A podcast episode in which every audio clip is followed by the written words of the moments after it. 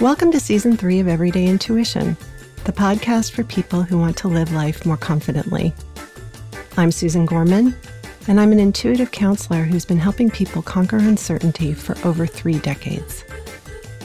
I believe intuition is our most natural resource, and discovering its inner workings will help you live your most authentic life. There's a reason why we look to our hearts to navigate life's challenges so I invite you to join me in pulling intuition out of the margins, one hunch at a time.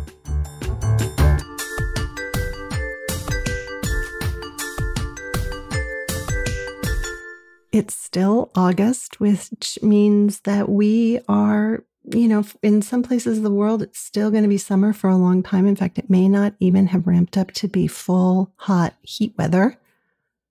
And for other people, in the world, perhaps the people around me were divided into two camps. One is wishing that this would never end, and the other people are wishing that fall would just giddy up already. And I'm always of two minds because I'm always cold, like always cold. I think I might actually be part lizard. So there's only about three months every year where that's not happening. So going into fall, which is one of my favorite seasons, is sort of bittersweet because, on the one hand, I'm usually ready for a change of pace. And on the other hand, my body is already thinking about like being in an air conditioned space that's a little too air conditioned will sometimes remind me of what it's usually like for me, hands and feet wise. So I think, especially with climate change, it's important more than ever to be in the day that we're in. And, you know, I grew up in Southern California, which prepares you for nothing, nothing. It's so mild and gorgeous compared to most of the world. And so I've been in New England now for 18 years, and I still have this sense of being on a fast roller coaster because the seasons are distinct and there's four of them and they change very quickly. So I like paying attention to the weather as a form of meditation. And I think what's interesting is that we often know what's going to happen with a season before we actually start to experience it. I think it's an intuitive experience, actually. I don't know if anybody has ever read the Farmer's Almanac, but I used to get it and it would oftentimes confirm what I was already feeling intuitively. Another fun thing that often happens is that when people start coming in for sessions in like the later part of the summer, I can tell who needs more vitamin C and more sleep and more water as a hedge against all of the colds and flus that come through. And I don't actually know that I got that much about it pre COVID. I'm trying to think back to the fall of 2019. And I know that there were some people that it just felt really distinct. Maybe if you had a session with me back then, you can give me a buzz and let me know what happened because there are some ways in which I was picking up on COVID without actually being told that we were going into a global pandemic. My guides are lovely in working with me. They don't tend to use scare tactics at all. In fact, it's not even a matter of not tending to, they just don't. And so they probably wouldn't have used scary language.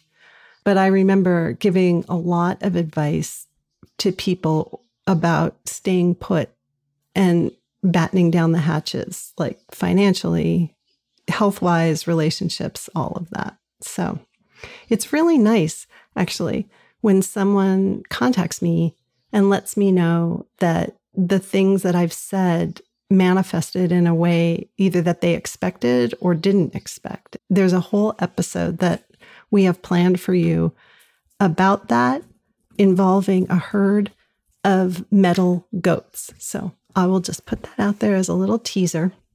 Please stay tuned. So, today, what I want to talk to you about is that intuition is the language of energy.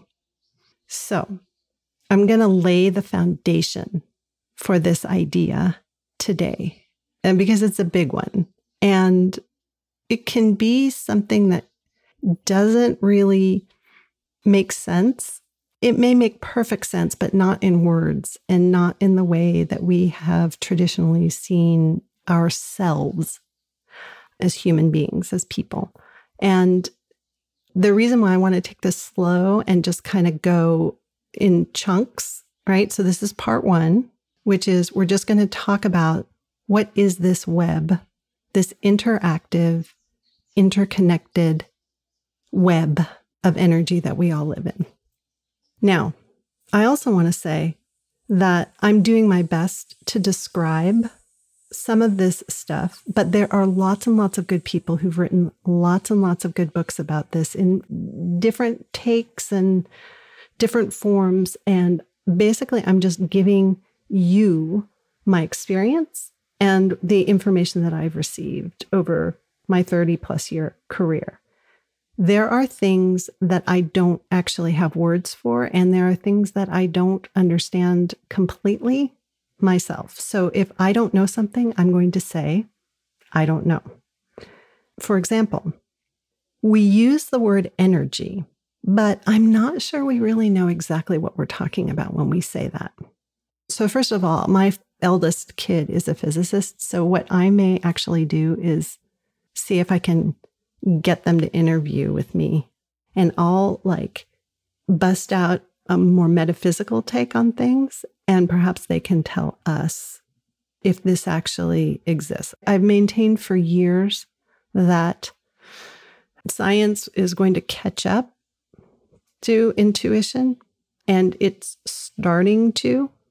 There's a really great podcast by Invisibilia, which I will link in the show notes, that describes intuitive empathy and what I do and who we all are, because I believe most of us are intuitive empaths to a certain degree, in a way that is just kind of amazing. And I think that the fields of medicine and physics are starting to pay attention to some of the things that we intuitives have been trying to describe for a long time. So, with that, let's look at this web. Okay. So, if I could draw you a picture, a moving picture, if I could illustrate this, I would put a big circle in front of you. And the circle would be big enough to include as a point of reference on the circle every single sentient living being, or as far as we know, non sentient living being on that circle. And then I would change it and I would make it a sphere so there would be more room for all of this. What has been described to me is that no living thing on our earth is separate from any other living thing. And that we communicate with each other by sharing our experience, which is energy on this sphere. Okay, so I know we're getting groovy, we're getting a little far out. I apologize, but I'm just trying to explain it the way that I understand it.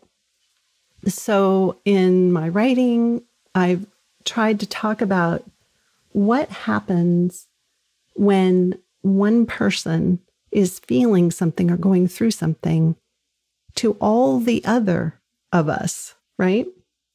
And what's the best way to live our lives so that what we're putting out into the energy sphere is what we would like to put out, and what we receive also is for our highest good. And we know that the universe is concerned with the highest good for the greatest number of people. So this breaks down into a number of different categories. The first is first of all, Susan, what the heck is the universe? Why do you keep talking about the universe? It's because I am aware that we all have different spiritual beliefs. And saying the universe is a really great way of talking about a spiritual intelligence, God, goddesses.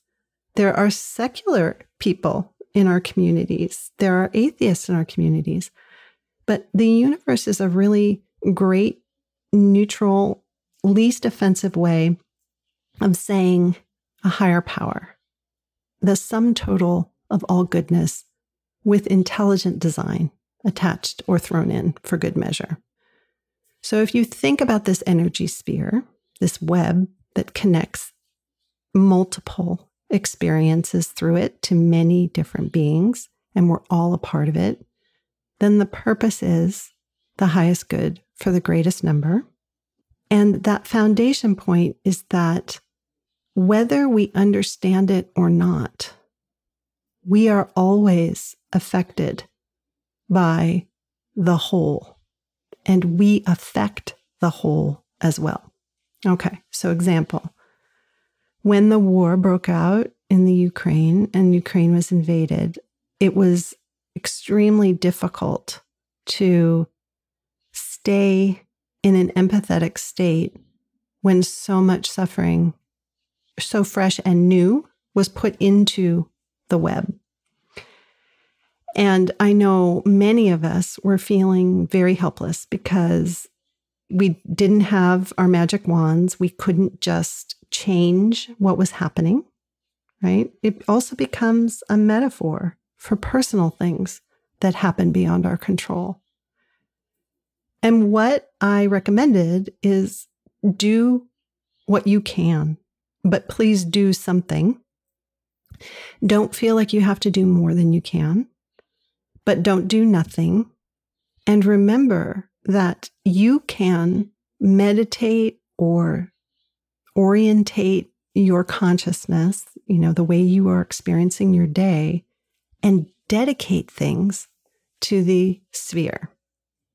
So, what that means is if you hear a story about someone who's had to leave their home abruptly, or their animals, or they don't know where the members of their family are, the moments where you're experiencing those things, sleeping safely in a comfy bed, petting your pets, communicating with your loved ones, that you develop a consciousness about that and you send it and dedicate it out into the sphere.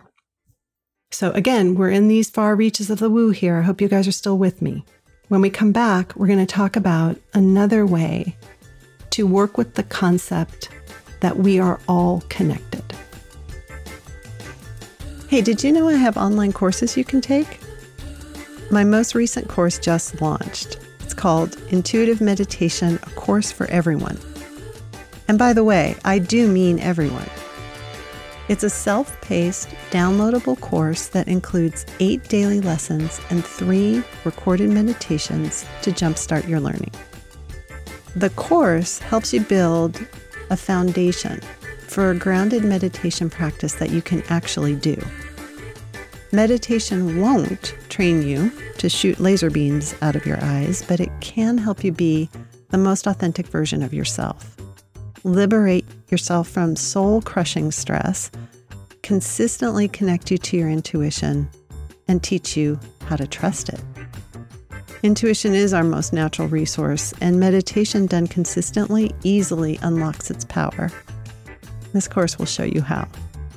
And guys, I'm really sorry about the laser beams. I really wanted that for us. Okay, we're back. So if you're still listening, we're just going to go a little step further for now. And what we're going to talk about is what it's like to lose sight of what's mine is mine and what's yours is yours. So, obviously, if we are all part of an interconnected web of energy, that means that everybody's got to have a really good boundary system, an energetic boundary system. And what that means is it's possible for us to pick up the emotions and feelings and thoughts of other people as if they were our own usually without invading people's privacy. That is like a big capital S spiritual boundary that doesn't get violated by anybody. Many, many of my clients have practiced and learned how to recognize when something that they are feeling is not theirs. And it's a tricky process because it sure feels like it. That's what intuitive empathy is, actually.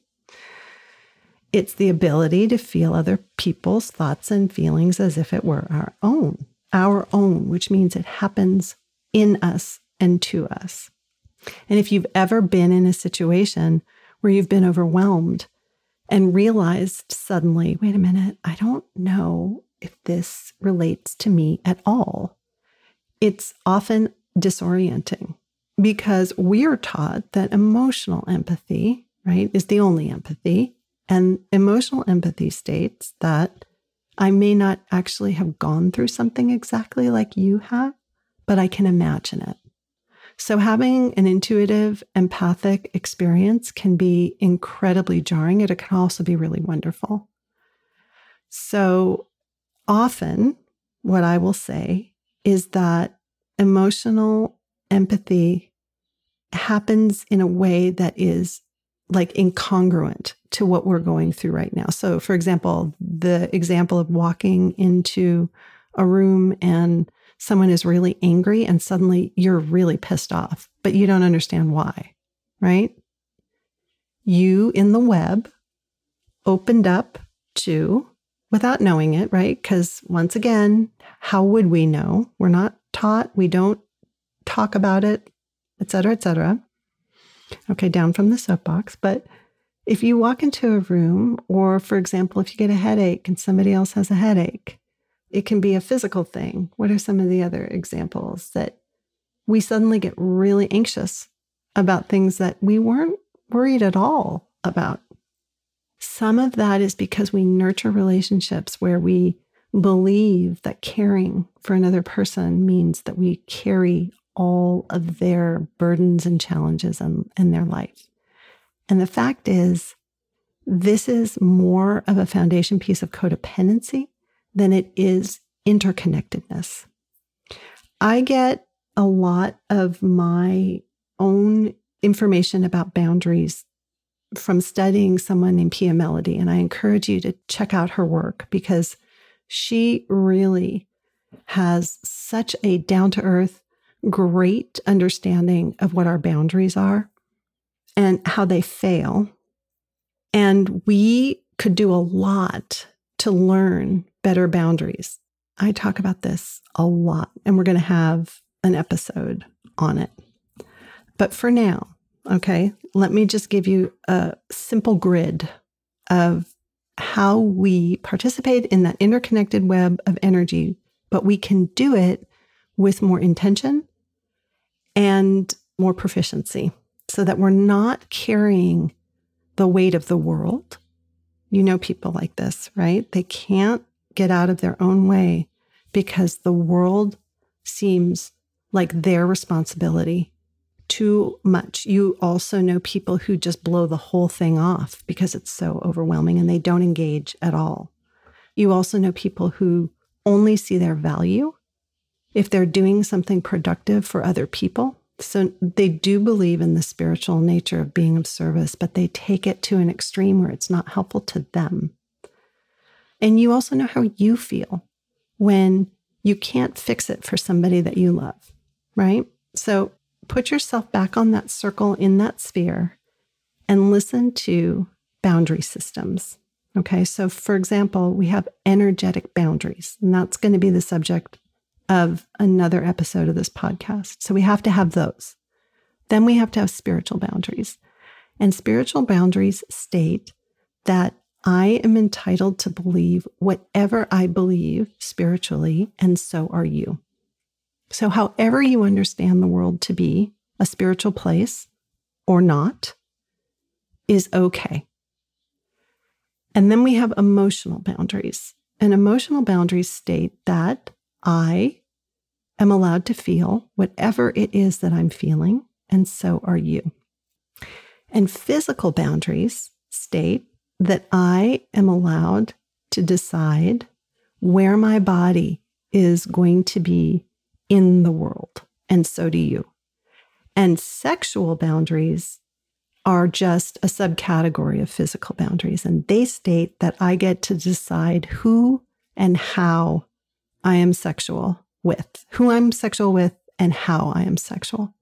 So you can see how not having good boundaries means that this interconnected web of energy becomes a burden and not a source of sustenance. And you're probably right now thinking of people that you know that manifest poor boundaries in many ways, right? Because boundaries are really hard for us.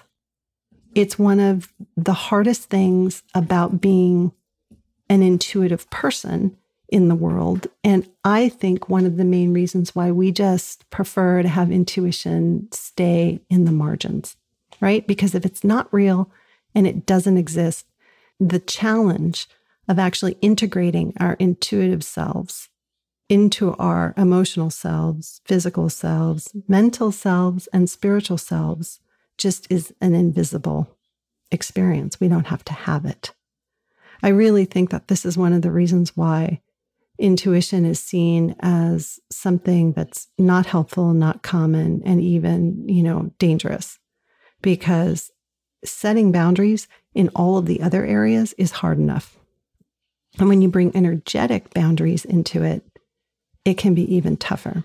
So, when I say that intuition is the language of energy, what intuition is actually trying to say to us is how you become a sentient being among sentient beings. It's about your place in the world. It's about what's important to you. It's about the contracts you make with the people that you're traveling with and the experiences that you have. So it's dense, right? And there's more, but it's still summer. so I'm going to leave you some time to go to the beach or the lake or to do your favorite summer thing.